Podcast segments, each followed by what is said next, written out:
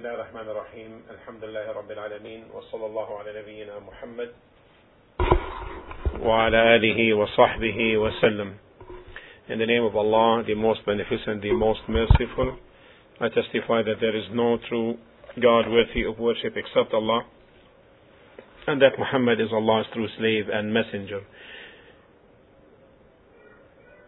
This is the third collection on points of benefit in dua. And this will cover some mistakes done in dua. Some mistakes done in dua. First,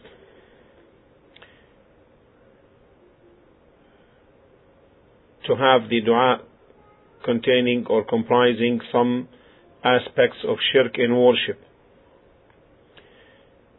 like invoking other than Allah,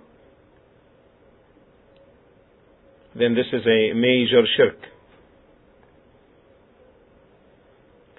Or involving some kind of invocations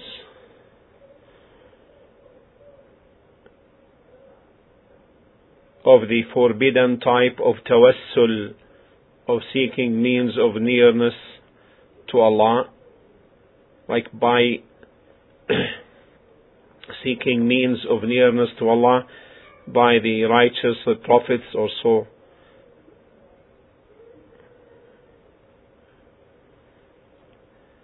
The third is to hope for death.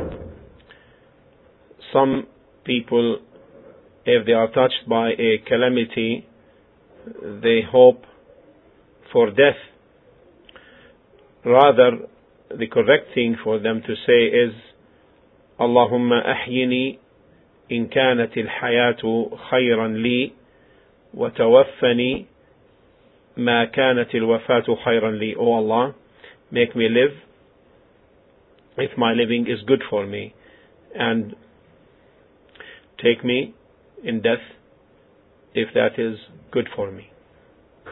And this is reported in Sahih Muslim. The fourth mistake is the invocation dua. Dua to hasten the punishment. To hasten the punishment. Like for the person to say, اللهم عجل عقوبتي في الدنيا لأدخل الجنة يوم القيامة وأسلم من عذاب النار. Oh Allah, hasten the punishment upon me in this life so that I may be admitted to paradise on the day of resurrection and be saved from hell.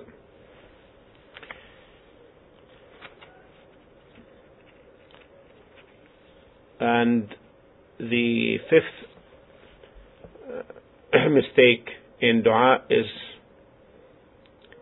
uh, to invoke with something uh, forbidden or sin, like invoking Allah to have such and such person, uh, to make such and such person a drug addict, for example, or make him die as a kafir.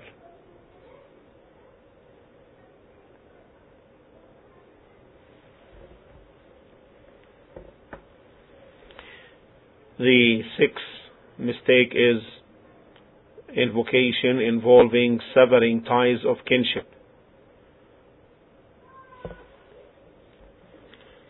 Invocation involving severing ties of kinship. Like, for example, saying, Oh Allah, uh, separate such and such from his mother sever the ties of such and such with his mother or his relatives or his wife or his or her husband and so forth.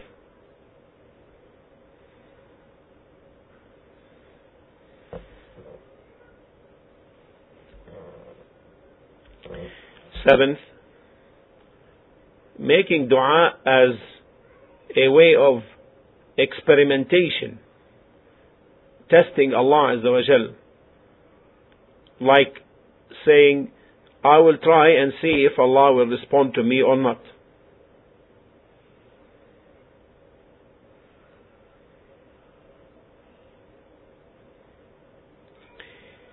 And the eighth mistake is despairing and having lack of certainty regarding Allah's answering of the dua.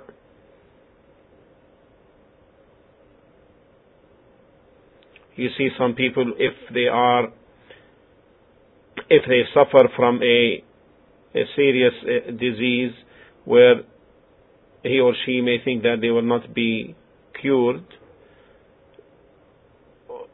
you find them abandoning dua because of despair and lack of certainty that Allah subhanahu wa ta'ala is able to change the situation.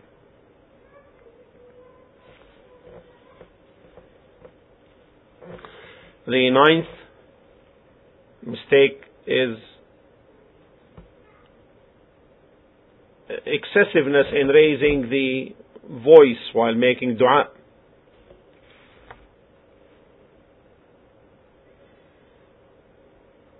Tenth,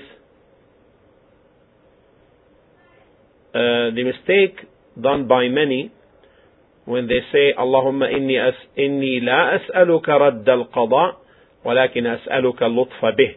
Oh Allah, I don't ask you to uh, ward off the decree, rather I ask you to make it kind, easy. While the correct thing is to ask Allah to ward off the decree.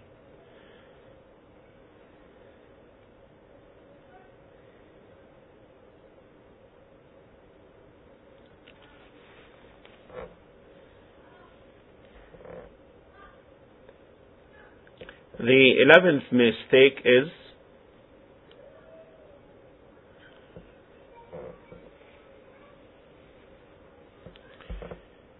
conditioning the dua on the mashia, the will. Like for example, Allahumma ghfir li in shit.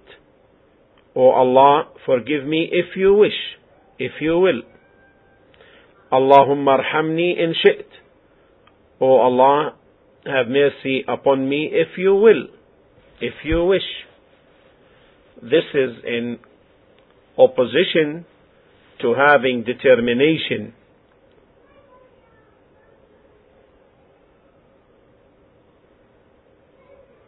And it's also an indication of lack of interest. Because the Prophet ﷺ said in the hadith reported in Al-Bukhari, لا يقولن أحدكم اللهم اغفر لي إن شئت Let not one of you say, Oh Allah, forgive me if you wish. وليعزم المسألة and let him be decisive concerning his request.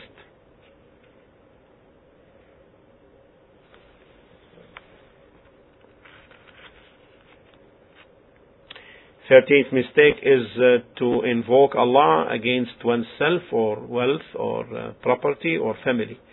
And this happens a lot. A person may get angry and then uh, will make dua against everyone unintentionally. While we know that the Prophet ﷺ said, لا تدعوا على أنفسكم Don't invoke Allah against yourselves or upon yourself, or, nor upon your children, nor, up, or, nor upon your wealth. Lest you will meet an hour where Allah subhanahu wa ta'ala will give and respond to those who will ask Him. This is in Sahih Muslim. And this happens a lot from some parents regarding their children when they get angry.